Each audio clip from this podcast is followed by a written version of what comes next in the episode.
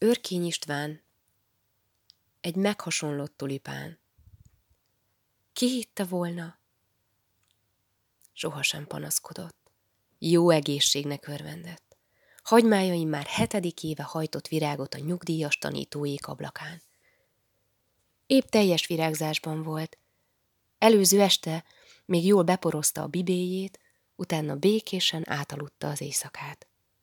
Reggel ötkor, a virágok korán kelők, a negyedik emeleti ablakból levetette magát az utcára.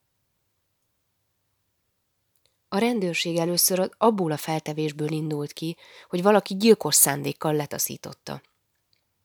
Kihallgatták a tanítóikat, akik tagadták a vádat. Sőt, mondták, ők öntözték, szerették, és keservesen megsiratták virágokat. Az alattuk lakó alezredes megerősítette a vallomásukat. Néhány nap múlva megszüntették a nyomozást. Az öngyilkos tulipán bíborvörös színű volt. Zárkózott természetű, a környékbeliek szerint csak magának élt. Csalódás, megrázkódtatás tehát nem érhette. Miért akart hát megválni az élettől? Ez csak egy hét múlva derült ki, amikor az alezredesné nagy takarítást csinált, és az erkélyükön megtalálta a tulipán búcsú levelét. Fölvitte a negyedik emeletre, ahol a tanító felolvasta a kusza betűkkel rócsorokat.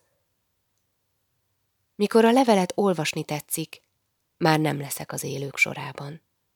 Tanító úr, kedves Irma néni, bocsássanak meg.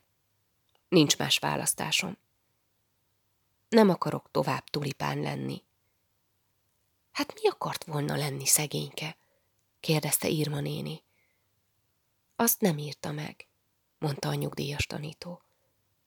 Egy tulipán? csóválta a fejét Irma néni. Ilyet még nem is hallottam.